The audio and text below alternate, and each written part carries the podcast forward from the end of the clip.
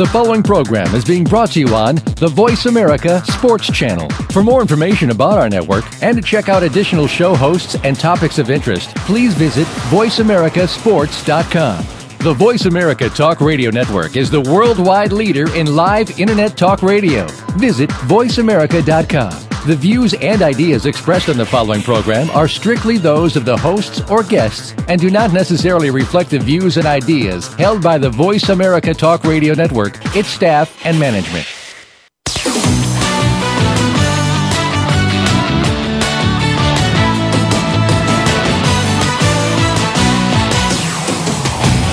Are you ready to talk sports with one of the leading sports journalists of today? Welcome to All Around Sports with John Ingoldsby. John's years of experience as a journalist has allowed him to net exclusive interviews with the top players, former players, commissioners, and owners. John and his guests are ready to give you the straight word when it comes to sports. Now, let's talk all around sports. Here's your host, John Ingoldsby. Voice America. Welcome to the 49th ever show of a March Madness edition of All Around Sports. Reach Friday at 1 o'clock Eastern Time. We broadcast live from Boston to go all around the world of sports for one hour to discuss what happened this week and what's coming up for the weekend. To join the show, the call in number is 1 888 346 9144, or you can email me at IIR at comcast.net, which comes to me through my website at www.iirsports,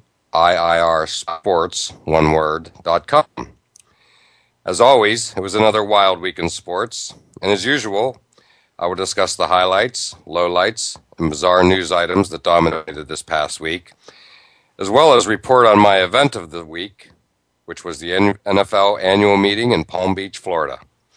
In a half hour, I will welcome our weekly call in expert, Barry Rubenstein from the New York Post.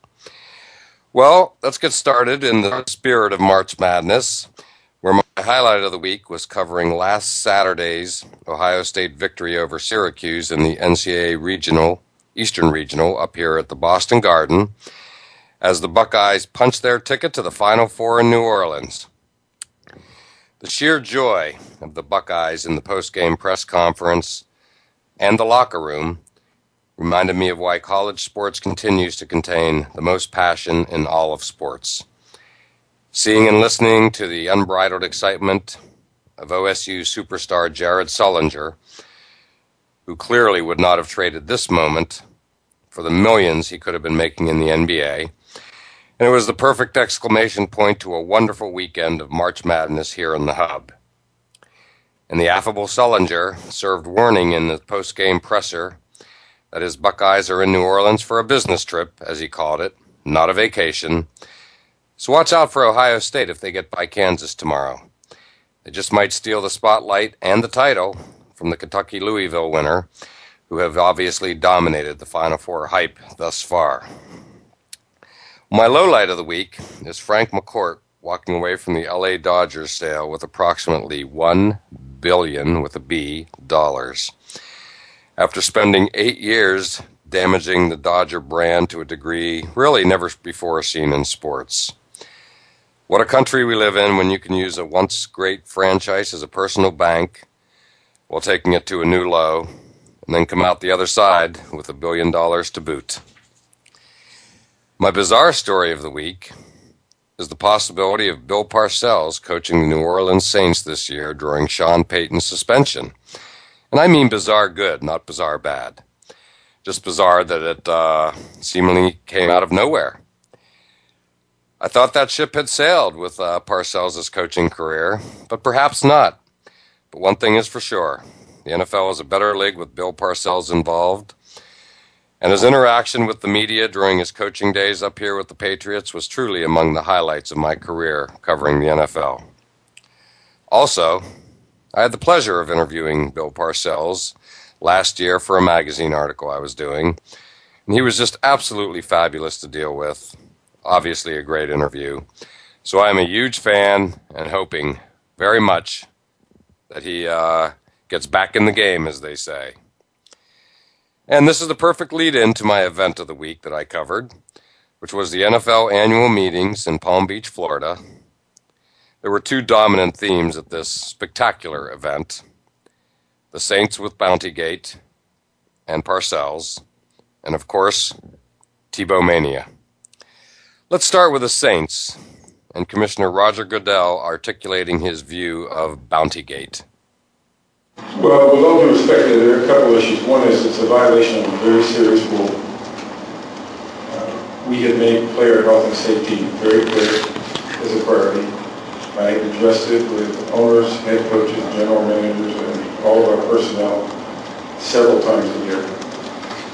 Uh, during the process of when this first was raised over two years ago, uh, denials they frankly were not forthright with what was happening. And that continued. And it continued even through our investigation into the past several weeks. So uh, it's a serious violation of our policy. It's something has zero tolerance in the NFL. And it is not acceptable to hide the issues, continue to violate NFL policy, put our players at risk, that's going to be dealt with very harshly. And sitting in front of Commissioner Goodell in his press conference uh, on Monday evening, which was the opening of the NFL annual meeting, he is not a happy guy with this whole New Orleans Saints bounty gate situation. Uh, as you just heard, he takes this very, very seriously, and I believe that once the player suspensions come down, they will be equally stiff as they were with Sean Payton being suspended for a year and a myriad of other uh, suspensions laid down in the wake of this scandal. And speaking of Sean Payton, uh, as I arrived for the NFC coaches breakfast on Tuesday morning at the Breakers in Palm Beach, the hotel where the NFL annual meeting was held. As soon as I opened the uh, front door, bright and early, uh, the front main entrance of the lobby of the hotel, uh, there was a media throng extraordinaire surrounding Sean Payton, uh, right inside, literally, the front door of the hotel and it was uh, I've seen some big media throngs, but this was one of the biggest I've ever seen, and I've been there when Randy Moss and Albert Haynesworth uh, spoke to the media. First time they uh, arrived in Patriots camp uh, during different years, and this was the equal to anything I have ever seen, and uh, needless to say, this was Sean Payton's inevitable inquisition it had to happen, and uh, the questioning was hot and heavy as the suspended coach talked about his suspension, and here's what he had to say. I think um, it's it's unique in that it's it's unprecedented, and so you know that I'm kind of one of those list guys, and so I've got a lot of to-do things right now specific to football and football operations, and it starts with the leadership, it starts with our staff, gets into the draft, gets into uh, our players, the off-season calendar, all of that has been laid out already. Uh, everything has been basically planned all the way up to the Hall of Fame game. Um, now, between now and then, though, there's there's a there's a lot of little things that uh, that I'll try to make sure we get covered and, and hand it over to our coaches so that uh, they have a pretty good understanding as to what I'm looking for. And the Super Bowl winning Payton has uh, had quite a run in New Orleans. And uh, not to say it won't continue, but it's clearly going to get interrupted this year. And uh, he had this to say about the legacy he has built so far in the post Katrina Crescent City. Um, I think the, the, the, hardest thing is, is the idea that this would you know, possibly put a taint or tarnish the success we've had. And, and, and I think our players uh, feel that same way. Um, we won 41 games in the last three years. That's hard to do. And, and that's done through hard work. It's done through discipline. It's done through execution. It's done through uh, having good football players that are, that are very coachable. And so when we found ourselves maybe in a two-game losing streak or relocated because of, you know, a, a hurricane, and we found ourselves uh, kind of going through some tough times, uh, we've always responded well. So this is uniquely different, but but I do think that our players and our coaches uh, take that same response, and it starts with our captains, guys that have been in the program for the, the six years that we've been with so obviously, the uh, situation gets more and more interesting by the day. As you probably have heard by now, uh, Sean Payton, Mickey Loomis, the GM, also suspended. Uh, went up and played golf with Bill Parcells in Jupiter, Florida, where Parcells lives, and uh, talked to him about potentially becoming the coach. Jupiter is just right up the road, 20 minutes or so north of Palm Beach. And uh, so that's just going to be great to watch, uh, whether or not Bill Parcells takes the job and everything else that uh, will go along with that. Some other uh, leftovers from the NFL meeting uh, were basically there's a couple hundred media covering it. Uh, truly, the football world, the NFL world, descends each year for their annual meeting held in different places, and the Breakers was as impressive a place as you can possibly imagine to hold this meeting. Uh, what I consider the highlight is uh, the meeting gets going on Monday. On Tuesday morning at 7:15 a.m., bright and early, is the AFC coaches breakfast, and on Wednesday morning, again bright and early, 7:15 a.m., is the NFC coaches breakfast. And the way it is set up is uh, each coach sits at a round table with about eight or ten chairs, and it's just wide open for the media to. Uh, to go up and talk with them and ask them questions. So a lot of jumping from table to table. Uh, it's fabulous access. Uh, the NFL, as always, does it right, and it lasts for an hour, and is just really a terrific take. There's there's nothing like it, and uh, to see every NFL coach. Uh, sitting in the room and you know very open and very uh, informal, shall we say, and you can really get into uh, some nice conversations with these coaches. It's absolutely wonderful. And then another highlight of the annual meeting is on Monday night. Uh, they have a social event, a party, and this year it was outside at uh, the Breakers and overlooking the Atlantic Ocean. So it was just absolutely a spectacular setting, and everybody's there from uh, coaches to owners, general managers, league executives, media. Everybody's invited, and it is truly uh, one of the top events of the year that I attend. And uh, again, just can't say enough about it. Uh, feel fortunate to, to, enough to have been there, and uh, again, just a terrific event and something I hope to get to again in future years. So now, as my former co host Lemont Williams from Outside the Huddle likes to say, it's time to pay some bills, so let's take our break. And on the other side will be some great sound bites from the NFL meeting, the coach's breakfast specifically, regarding Tebow Mania.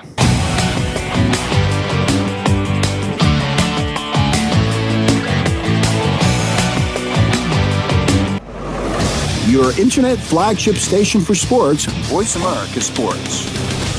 Sports have become a big part of everyone's lives today. We all have that team that we live and breathe to follow. We watch hours of football on TV, play Madden Sports on our gaming system, and our wives can't seem to tear us from the couch. If this sounds like you, or if you're a football wife who wants a few words, we want to hear from you. Listen for Life, Love, and Sports, featuring your host, Ron Dixon. Ron takes you inside the world of sports and finds out what you, the fan, are talking about today. Listen Wednesdays at 5 p.m. Eastern, 2 p.m. Pacific on Voice America Sports. This is It Sports is an engaging talk program that includes you, the experts, and sports, all moderated by Coach Carl Hargrave. We'll talk about what's going on in the general sports world, collegiate and professional. Take a look at youth-oriented sports, athletic development and sportsmanship, faith, and where it has its place in sports, along with a lively discussion with Coach Carl every week. Tune in to This Is It Sports with Coach Carl Hargrave every Thursday at 3 p.m. Pacific Time, 6 p.m. Eastern Time on the Voice America Sports Channel. When it comes to youth and high school football. Listen each week to Coach Al Gross at First and 10 Football. Coach covers vital topics relating to the latest trend on a national level. Join Coach as he interviews personalities from the NFL, NCAA, and the top high school coaches from around the country. Catch all the interviews and get in-depth information online at www.firstand10football.com. Your national resource for youth and high school football. First and 10 Football airs Wednesdays at 1 p.m. Pacific, 4 p.m. Eastern on Voice America Sports.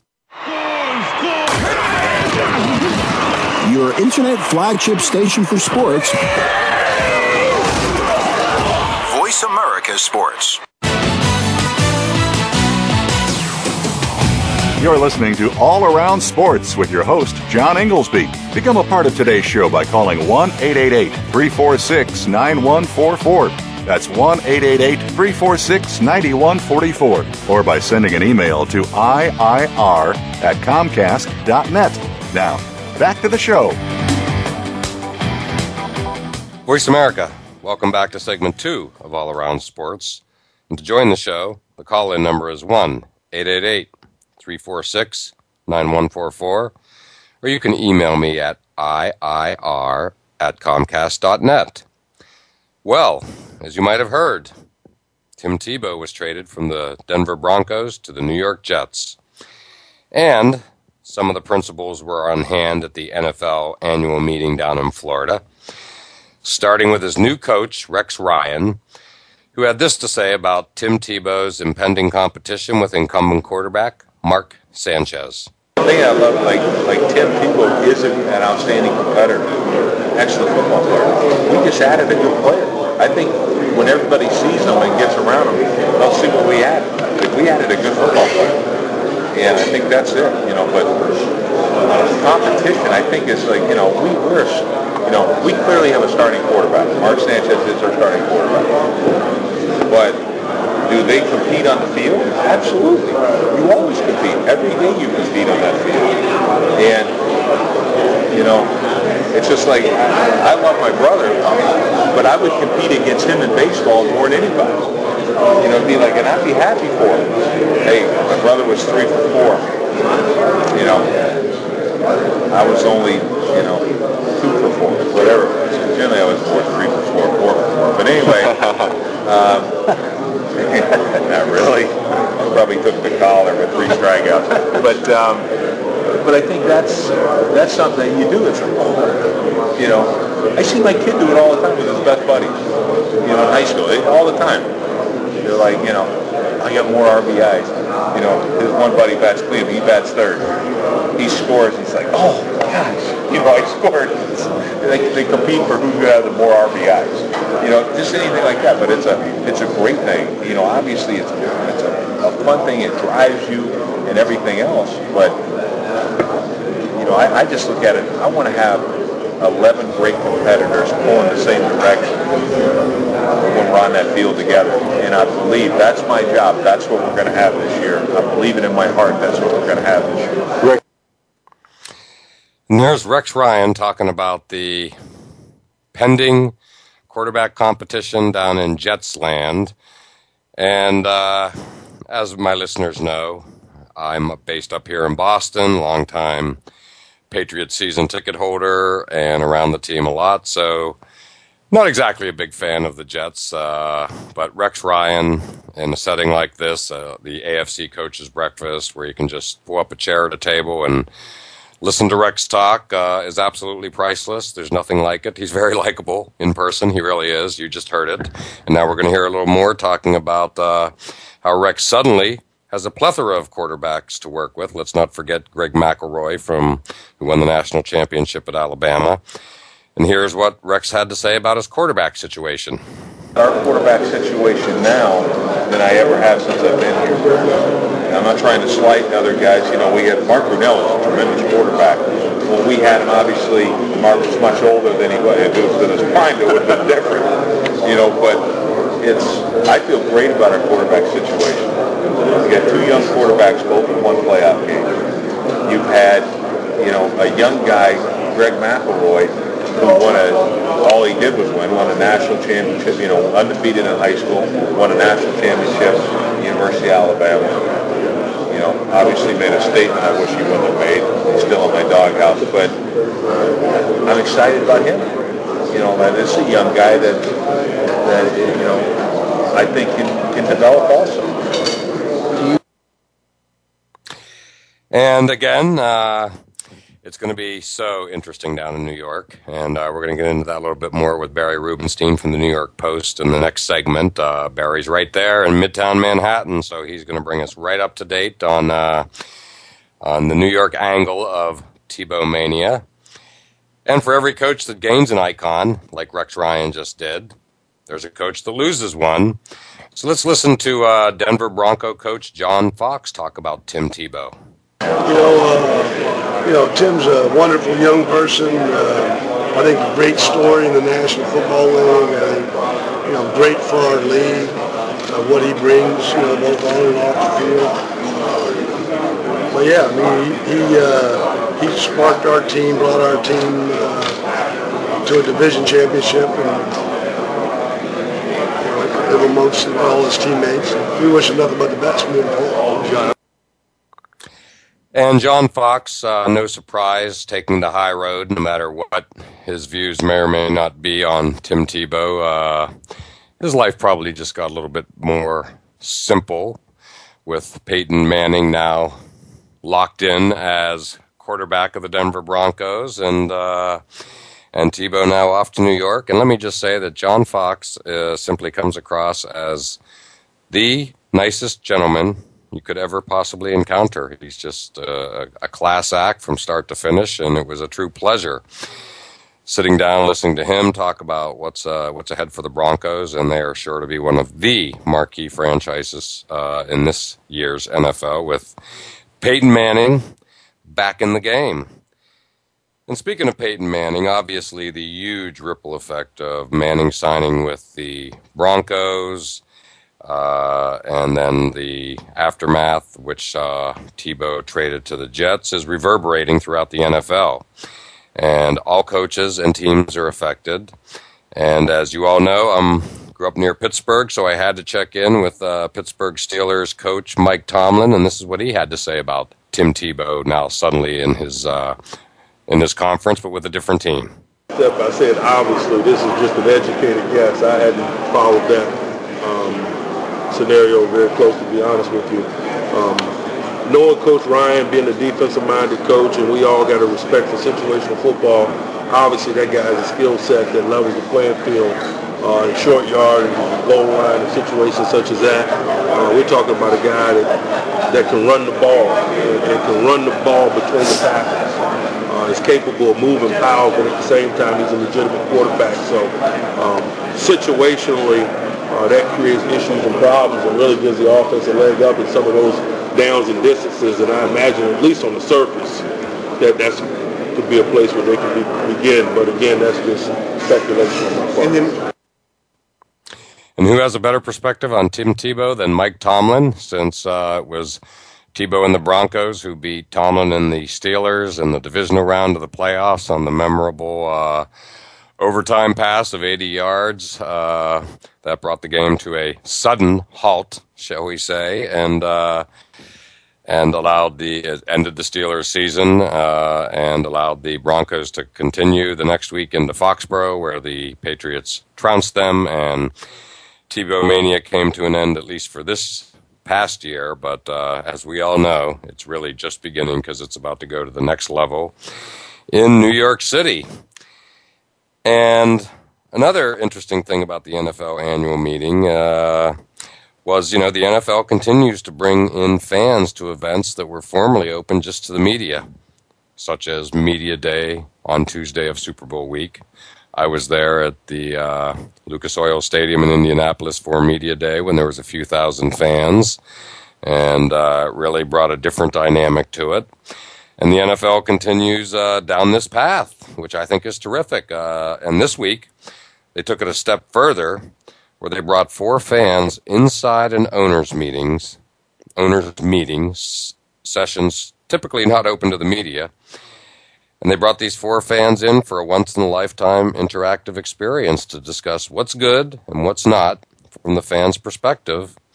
And after that two, three hour session uh, on uh, Monday afternoon, this is what Commissioner Roger Goodell had to say about the session with the fans. Raise your hand back up. There you go. There's four of the 19. Uh, it was the first time we did it. It was something we discussed several weeks ago because you'll see in our opening session, one of the key points that I made and our staff made this morning with the general uh, group. He said, that's one of our keys going forward. Respecting our fans, valuing our fans, listening to our fans, and making sure that we're responsive to what they, what their interests are. It's not just providing more access and more information. It's, it's they care about the game, and they have a very important perspective. We heard that. They did a terrific job of articulating themselves. They each had a very strong view. They heard some perspective back from many of the owners, coaches, general managers, commissioner, and uh, I thought it was a terrific uh, experience for our clubs, and I heard a lot of great reaction from our folks walking out. Will we change it going forward? Likely. Uh, we always like to think we can do things better, but it was a it was a, a, great first step for us. But I'll let them speak to it. I think they're going to come up. They're going to have their Ford moment in a few minutes. And indeed, the fans did come up to the podium. The media interacted with them, and uh, and they were great. Needless to say, they were still walking on air as any good sports fan or NFL fan would be, uh, having just spent literally the previous hour or two in a room with NFL owners, very anxious to get their opinion, completely interactive from everything that was described. And, uh, you know, it was just terrific to talk to these fans, and uh, you know they bring uh, a, a, great perspective. I myself am a fan every Sunday for a Patriots home game when I uh, sit in the stands as a season ticket holder. So it's good to bring that perspective. Uh, the in-game experience is so important to the NFL. It's really one of the top topics as to what's going to keep uh, fans coming to games in person and keep them engaged. So uh, again, the NFL as always, out on the leading edge of uh, of fan engagement and having their player their fans involved in the game, treating them like they did in Palm Beach, uh, making them feel special, and I, I, it's just a, a, wonderful thing. Uh, another thing they did out of Super Bowl week was, you know, they had the fans uh, up on Radio Row which was pretty neat as well. And uh, so, yeah, so they just simply know how to do it, needless to say. And it's just a, uh, a revolutionary approach that, again, the NFL, the leader in revolutionary approaches as far as involving fans, welcoming the media as they did this week. Uh, that's why they're the NFL. And it's just simply a wonderful thing. And I feel really fortunate to uh, have the experience of covering the NFL up close and personal. So, with that said, it's time for our break. And joining me next will be our weekly call in expert, Barry Rubenstein from the New York Post.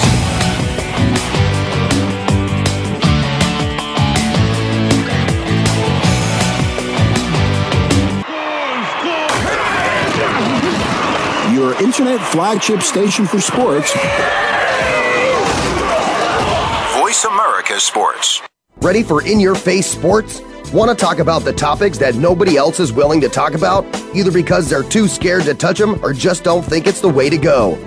You're not going to be shy here.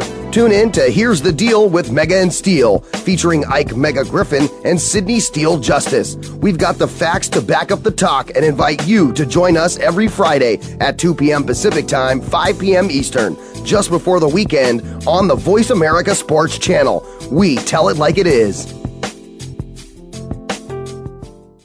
The job of a professional athlete is never complete In Life After the Game, host Lamar Campbell will take an inside look at how athletes are making the transition from the professional athletics world to the professional business world. You'll understand the goals, motivations, and personalities that drive these players off the field and in their post professional career. Tune in to Life After the Game with Lamar Campbell every Monday at 6 p.m. Eastern Time, 3 p.m. Pacific Time on the Voice America Sports Channel. What if there was a program that brought the best in sports and the best of entertainment together in one place? It can be done, and Darnell Autry proves it every week on Outside the Spotlight. In this program, athletes and artists come together to share their success stories, hobbies, professional projects, and more that will interest not only the sports fan, but fans of entertainment and other human interest stories. If you have something you want to ask your favorite athlete or entertainer, listen for Outside the Spotlight, Fridays at 5 p.m. Pacific, 8 p.m. Eastern on Voice America Sports. Your internet flagship station for sports, Voice America Sports. You're listening to All Around Sports with your host, John Ingoldsby. Become a part of today's show by calling 1 888 346 9144. That's 1 888 346 9144. Or by sending an email to IIR at Comcast.net. Now, back to the show. Voice America, welcome back to segment three of All Around Sports. And to join the show, the call in number is 1 888 346 9144, or you can email me at IIR at Comcast.net. This is your host, John Ingoldsby, and on the line now is our weekly call in expert, Barry Rubenstein of the New York Post. And welcome, Barry. Uh, Linsanity has now been replaced by Tim Sanity in the Big Apple as the Tebow circus comes to town. And uh, how's Manhattan reacting to the arrival of Tim Tebow?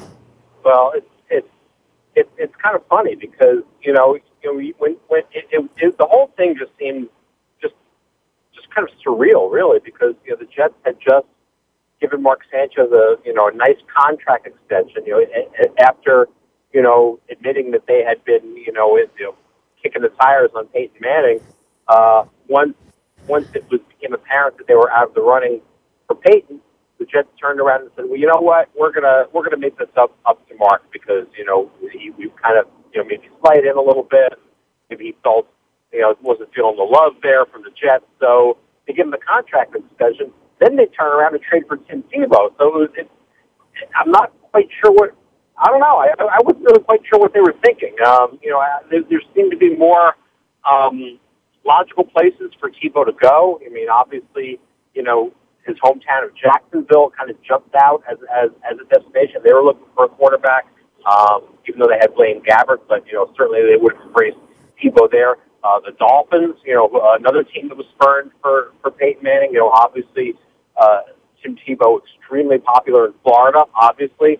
So, you know, those both seemed like good fits. And then, you know, once, once it became apparent that the Jets were going to be the winners there, you know, Grant didn't give up very much, a couple draft picks and cash, but it just seemed very strange that, you know, why would they, and I'm still not, you know, even after all, all the, um, all the commentary and everything else, it's, you know, it's just kind of strange that the Jets would be the one to kind of, you know, make that move for Tebow. And, uh, you know, they, they were very quick to say that they look at Tebow more as a football player, uh, than a quarterback, uh, you know, which would, you know, kind of, uh, you know, point the way to maybe you know, a lot of, you know, wildcat things, you know, maybe special teams, uh, maybe, you know, lining up in the slot, you know, all these different things, you know, 15, 20 plays a game. Uh, and then, you know, uh, during a, a, a, a conference call, the Jets GM Mike Tannenbaum uh, told the media that, well, you know, we're, we're you know, we're not, we're, we're not saying that he's definitely going to be a backup. So, you know, it, it's just, to me, it just opens up a whole, a whole can of worms. I mean, you know what's going to happen, right? I mean, the first time uh, Sanchez struggles in a game, uh, and you know, let's face it, you know, the, the the Jets are not the were not the, the best team in the league last year. Uh, you know, they had offensive line issues, they had issues with the, their older receivers, uh, they had issues in the running game. There were a lot of a lot of positive issues with them, and I think Sanchez was playing hurt part of the year too. So, you know, the first time that there's a that that there's going to be a struggle for, for with Sanchez, the fans are going to be screaming for Tebow. So I don't know. It just it just seemed to be a very strange, you know, strange move by the Jets. You know, as, as we know, the you know the Jets are are, are the type of franchise that you know likes to make uh, make a lot of uh, splashes and lots to make likes to make a lot of noise and and, and you know talk talk. But meanwhile, you know the other team in New York, the Giants, are winning Super Bowls. So you know it it just it, to me the whole thing, and still you know it, it, it still seems to be a very strange fit. Like uh, like uh, I'm I'm not sure it's the right fit for him. You know, even though you know New York is the media capital, but I I just don't know if the New York fan is the kind of fan that will embrace a Tim Tebow. I, I just don't don't get that feel that it, it was just it was a great move for the Jets. I just I'm not feeling it. So you know I, I could be proven wrong. You know if, if anything happens to Sanchez, Tebow plays quarterback. Who knows? We might you know Tebow mania come east, but it's it's been crazy. There's been a lot of uh, attention, obviously, but I, again, I'm I'm just not feeling that it was that tremendous move for the Jets. I mean, time will tell, but um, again, I'm I'm just, I'm just not feeling it myself. Wow, interesting perspective. Needless to say, uh, well, you know, the Jets are no strangers to uh, doing things a little differently, shall we say? So this is going to be great to watch and. Barry, as we've uh, seemed to be doing recently, uh, we've been getting, fortunately, breaking news occurring during our show, and it's a perfect fit for uh, last segment when I was playing sound bites from Sean Payton uh, on his suspension and Roger Goodell talking about Bounty Gate, and it just came over the wire moments ago that Sean Payton is going to appeal his suspension, which frankly, I find a little mystifying in that the person who gave him the suspension, Roger Goodell, is the person who will decide the appeal. So I'm a little surprised only in that Sean Payton seemed contrite as I stood in front of him uh, at the Breakers in Palm Beach the other day during the annual and NFL annual meeting. And, uh, I guess the appeal thing, it just must something, it must be something that's just automatic. That, you know, if you get a suspension, you appeal it because if ever there is a, an appeal that's not going anywhere, it's this one. And anybody who heard my Roger Goodell soundbite in the opening segment knows it's not going anywhere. What are your thoughts? Right. Yeah, I, I, I would agree with that. I think, I, yeah, I think you're right in the sense that, you know, anytime there is, there is a suspension of this magnitude, and obviously we've never seen one of this magnitude in the NFL ever, um, you know, it, it, it, it is kind of part and parcel for for the, uh, the, the, the penalized party to appeal. I think it, I think you're probably right. It is kind of automatic, but again, knowing that you know he'd be his appeal would be with Roger Goodell, it, it seems the chances you know somewhere between uh, none and none would would, right. would be the hopes of, of this well being said. overturned. Yes. So I, I think that yeah, it, it, it, it's not going to happen, and um, interesting that they would choose a tack to try to appeal after you know after all this, after all the evidence, and after all the you know everything that's gone down. Um, yeah, I would agree with that, and you know, and I think it's very intriguing. You know, listening to the possibility of you know Bill Parcells perhaps coming out of retirement uh, to coach the Saints for a season. Um, you know, obviously Parcells and Payton have a history; they were very close. Uh, Payton was uh, was a uh, assistant coach when Parcells was with the Giants, you know, years ago, and they, they've been very close with the Cowboys, of course. Um, same arrangement. So they have a long history. Uh, you know, apparently uh, Payton and Parcells uh, met uh, over a round of golf few days ago and discussed the possibility. And uh, ESPN was reporting this morning that the, that Parcells said he would consider it if he if the Saints asked him. So you know, so there's so that there the, the the door seems to be open for that to happen. It would be very interesting uh, for you know Parcells to come out of retirement and you know uh, one last hurrah. You know, for for a guy that we thought was was done with coaching and you know kind of stepping away and being being uh, a private citizen. It would be very very interesting uh, to say the least uh, if if uh, if Parcells chooses to do this. But you know. Uh, from everything we're seeing, the door does appear op- does appear to be open, uh, at least from uh, Parcells' point of view. Well, I think it's fantastic, Barry. Uh, you know, the NFL is a better place, as I said in the opening segment. If Bill Parcells is involved in it, uh, you know, I, I, I didn't think there was none of us ever thought there would be a possibility of him coaching again. I don't think, despite you no. know the fact he has sort of retired and come back in the past. But I, I, I think we all thought the ship had sailed. But the situation is just so unique. Uh, it, it almost appears like you know, like Payton is like a son to Parcells. He, he just seems to have genuine affection for him, far above uh, you know the fact that you know Payton worked with him at, during his days at the Cowboys, and uh, but you know the the key here is you know Parcells is, uh, and I mean this in the most positive way possible, is an opportunist, and he knows a good opportunity when he sees one, and the Saints are indeed a good opportunity. I mean, it just it puts the Saints right back in the game if he takes that job. Whereas, frankly, before Parcells' name was had surfaced, you know, I was thinking, you know, that the Saints were potentially headed for maybe a decade or so of, you know, uh, a downturn, the fallout from this. But when you have Drew Brees as your quarterback in this quarterback-driven league, and uh, you know, a team that's been in the uh, perennial playoff team, obviously the Super Bowl champs a couple years ago. Uh, Parcells would be the perfect guy to, to keep the uh, the fire stoked, shall we say, for the next year. And uh, I think a one year term, if you will, is just exactly the kind of thing that Parcells uh, might leap into. Yeah, I I, complete, I totally agree with that. I mean, let's face it. If if, if this if this were uh, if this had happened to say the Jacksonville Jaguars, you know, there there wouldn't be having this this conversation. But the fact that it is the New Orleans Saints, a team that you know is is you know one of the top teams in the NFC, if not the NFL, um, you know, obviously with all the talent they have, you know, yeah, it's a it's a great fit for Parcells to come back. And you know, if, if and if, if number one, if for, for any coach to step into that kind of situation for a year, yeah, of course, I think I think just about any coach that were that would be considered for that would would really think, you know what, this is you know, why not do it? You know, there's no there's no reason not to really. And you know, and and for Parcells, I mean, you know, for a, a guy like Parcells, I mean, there's very few guys that has have the gravitas and have have the reputation uh, of being able to step into a situ- situation like that and be successful. Parcells is one of those guys, and you know, the instant respect, instant, uh, you know, uh, raising the level. Um, you know, you bring, uh, you know, you, you bring Bill Parcells into a situation like that.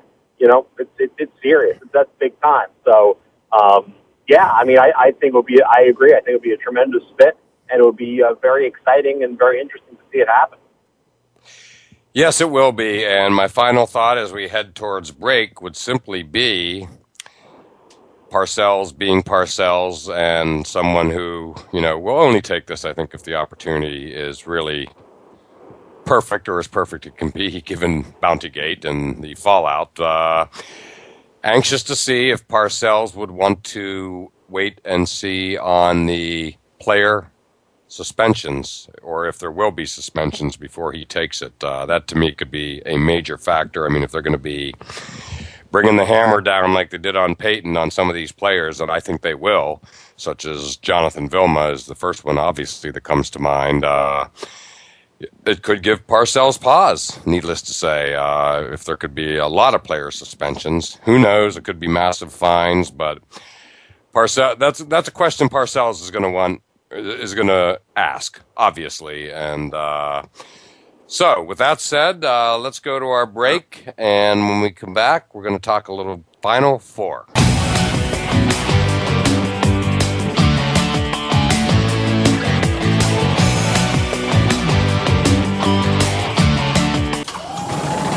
opening kickoff is a beauty. It's a fly ball deep shot. Got it with 2.8 seconds left. to left. I don't care where they put him. This one is out of here. From high school to the pros, we, we cover everything. Cover everything. Let your voice be heard. Voice America Sports. We some hard hitters. We some hard hitters. Hard Hitting Radio is a new kind of sports and entertainment show. Your hosts are NFL veterans Mark McMillan and co-host Byron Evans. It's an hour of hater-free radio every week. You'll hear interviews with top athletes, celebrities, coaches, and fans. It's humor, hits, and conversation. Hard Hitting Radio is on with McMillan and Evans. Listen Fridays at 3 p.m. Pacific Time, 6 p.m. Eastern Time on the Voice America Sports Network. Fantasy sports is where the action really is. Over 40 million people play fantasy sports, but rarely do they get to quiz the experts. Fantasy Insights is the name and the game. Tune in every week as Dish Adams and his guests clue you in on the fantasy football game, what's happening on and off the field, and how it will affect your fantasy team. These experts aren't just beat writers assigned to fantasy football, they live and breathe the game. Tune in to Fantasy Insights with Dish Adams every Thursday afternoon at 2 p.m. Pacific, 5 p.m. Eastern on Voice America Sports. Your internet flagship station for sports. Voice America Sports. You're listening to All Around Sports with your host, John Ingoldsby. Become a part of today's show by calling 1 888 346 9144. That's 1 888 346 9144. Or by sending an email to IIR at Comcast.net. Now, back to the show. Voice America. Welcome back to the fourth and final segment of All Around Sports. And back on the line with us is Barry Rubenstein from the New York Post. And Barry, uh, I was just watching moments ago on ESPN uh, practice live from the Mercedes Superdome in New Orleans. Uh, and I had the pleasure uh, last weekend of covering the NCAA Eastern Regional up here in Boston, where obviously I watched Ohio State punch their ticket to the Final Four. And uh, what do you think of the Final Four? Ohio State's not the marquee game tomorrow. Kentucky Louisville, it's huge. Yeah, it's funny. You know, you got the, you know a team like Ohio State, which is one, one of the best teams in college hoops all season. You know, playing against Kansas, another perennial power. Really, nobody's talking about that that game. The, the game everybody's talking about is Kentucky Louisville. You know, you got the, the, the Kentucky's pretty much been the consensus number one all season. Um, you know, Louisville, a traditional great program. Uh, a lot of parallels here. I mean, I think uh, you know, with both teams, you have really talented uh, freshmen who are team leaders. You know, uh, likely one and done guys who are who are you know top players for those teams. You have two of the top iconic coaches in college basketball history. Uh, John Calipari, two guys that that that are very similar in a lot of ways. Very very strong personalities. Uh, guys who are are the gods on their respective uh, respective college campuses guys who have similar backgrounds, who were very close at one time, not so much now. There's been a lot of uh, their relationship has, has, has had a major falling out, uh, uh, you know, over, over recent over uh, recent times. Uh, guys who you know struggled as coaches in the NBA for different reasons, uh, going back to college and, and have been supremely successful.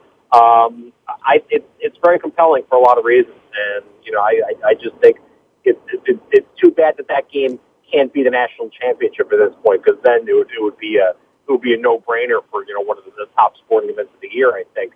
But the fact that it will be a semifinal is that still doesn't take away from the fact that uh, I think it should be a great game. You know, Kentucky probably is a little too strong for Louisville. Uh, although who knows? You know, that's why they play the games. If we all knew how we're going to turn out, then uh, you know everybody would be still be alive in their brackets, and everybody would have a chance to to win. So, you know, uh, you, you'd have four number ones, and everybody would be picking four number ones for the, the final four. Uh, so, you know, that, that's why we play the games. Uh, but I do think it's going to be a great game, and, uh, you know, certainly all the attention has gone toward, uh, you know, Kentucky and Louisville for those reasons. And, uh, you know, I, I, I do think Kentucky probably is the stronger team. Yes, I think you're right. And, uh, yeah. Yeah, and, you know, needless to say, my pick of the weekend for the appointment viewing is the Final Four tomorrow. Obviously, uh, to me, you know, tomorrow's national semifinals, fe- this time featuring four power programs, is on the short list of uh, the best days in American sports. And I think kicking it off with Kentucky and uh, Louisville is going to be just spectacular. Uh, and then, you know, for dessert, we get uh, Ohio State, Kansas, which you're right, would under any other circumstances would be a huge, huge matchup to be talked about incessantly. But uh, yeah, well, you know, I would say obviously Kentucky has more talent, but Louisville right now is on a serious roll, and I'm a big believer in hot teams go in the postseason. Uh, potentially having the ability to just run through it and win it all. And, uh, you know, Calipari and Pitino. I mean, to me, they almost look like brothers. They're almost like clones of each other in so many ways. And, uh, you know, their careers have, you know, intertwined. Obviously, Pitino won a national championship at Kentucky. Both have UMass connections. Uh, I just think it's a great matchup. And most of all, you know, college basketball and, and football are coaches' sports versus the NBA, which obviously is a player sport. And uh, so, yeah, I, I think that, uh, you know, Kentucky's got to be very wary of Louisville. I was listening to Colin Cowherd of uh, ESPN Radio, who really made a good point yesterday, uh, talking about how, you know, Pitino and Louisville seem loose, and Calipari and Kentucky are seem like they're feeling the pressure. So uh, I think that bears watching. And and then the other point, let's take a moment and talk about you know Ohio State and Kansas. I mean, I watched Ohio State win their two games up here in Boston, and they have the they have what I consider to be, you know, the best player in the country. Watching Jared Sullinger was truly a joy, and uh, he has a personality to match his game. Very likable young man, and uh, again, marquee matchup. What are your thoughts on that game? I, you know, again, you know, like you said, Sullinger's a terrific player, and you know, will probably be a very good NBA player.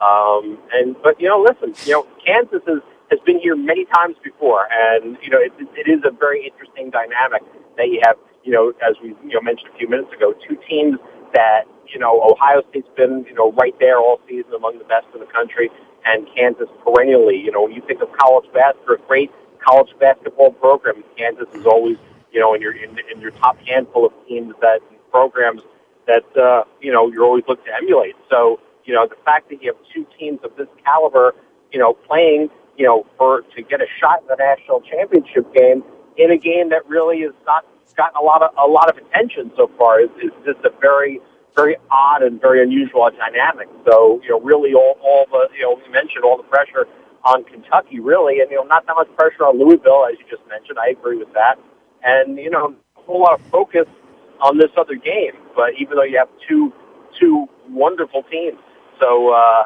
yeah, it is it is kind of funny the way it's uh, the way it's shaking out.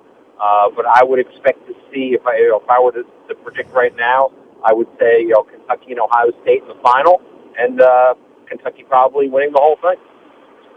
I think you're right. I tend to agree with that as well. Uh, although again, you know, I'm a little having watched Ohio State, I'm a little partial to them, and uh, you know, another maybe the best matchup tomorrow is going to be Sullinger against uh, you know the Kansas big men, and uh, I mean that's just going to be priceless. Needless to say.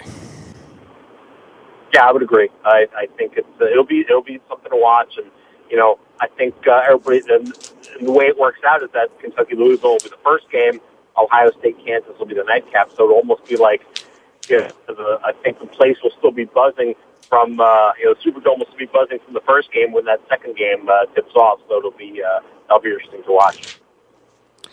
Oh, no doubt about it. And uh, you know Thomas Robinson is also a beast from Kansas, and I just think he and Sullinger is just going to be an absolute fabulous matchup. Needless to say.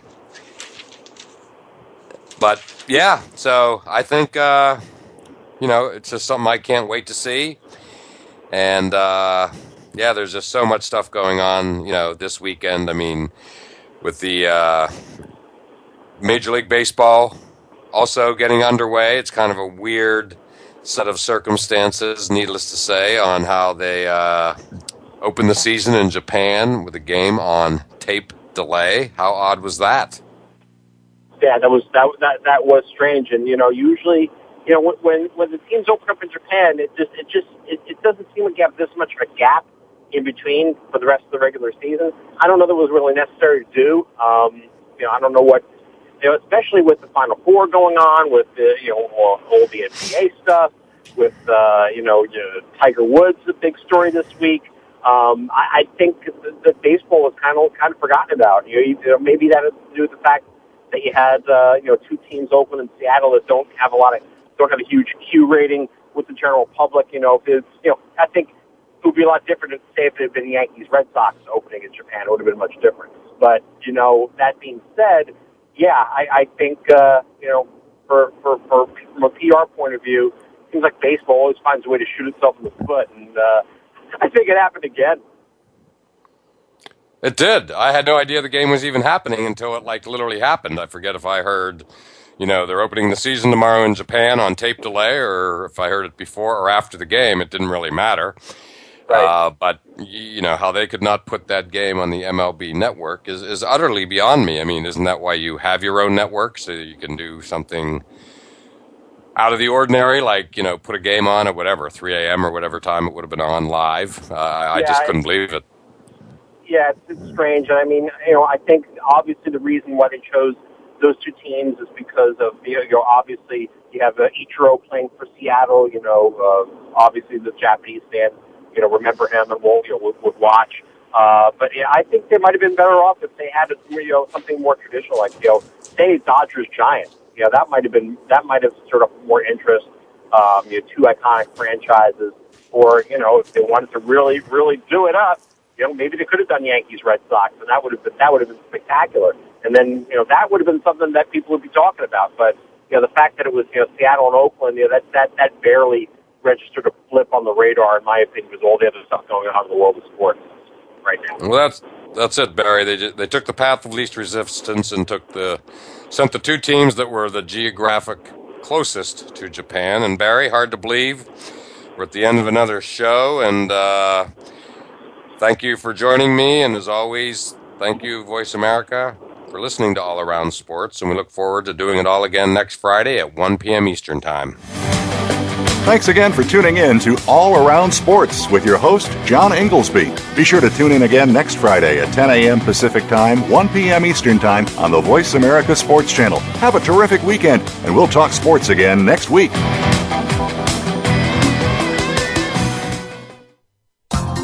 Thanks again for listening to the preceding program brought to you on the Voice America Sports Channel. For more information about our network and to check out additional show hosts and topics of interest, please visit voiceamericasports.com.